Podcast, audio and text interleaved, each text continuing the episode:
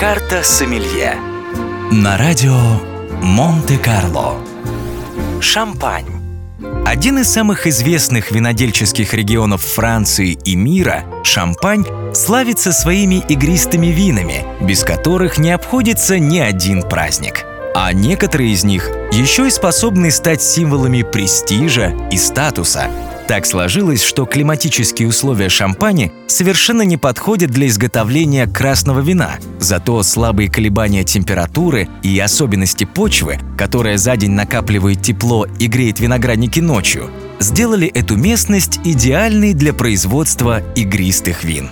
Территория виноградарства в Шампане была строго определена в 1927 году – с тех же пор принято считать настоящим шампанским только вино, произведенное в этой провинции. Такая норма даже закреплена в законодательстве Евросоюза. Помимо географического признака, настоящее шампанское от обычного игристого вина отличают и еще несколько моментов. Во-первых, для изготовления шампанского используется только 6 определенных сортов винограда. Для игристых вин гораздо больше.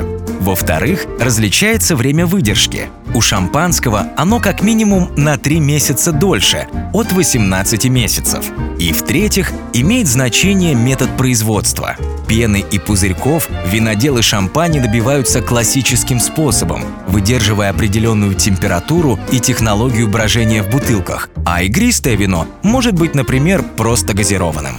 Несмотря на то, что для производства самого знаменитого в мире шампанского используется лишь шесть сортов винограда, самые известные из которых это Шардоне, Пино Нуар и Пино Мюнье, всего в пределах региона Шампань выращиваются 320 сортов винограда. Карта Сомелье На радио Монте-Карло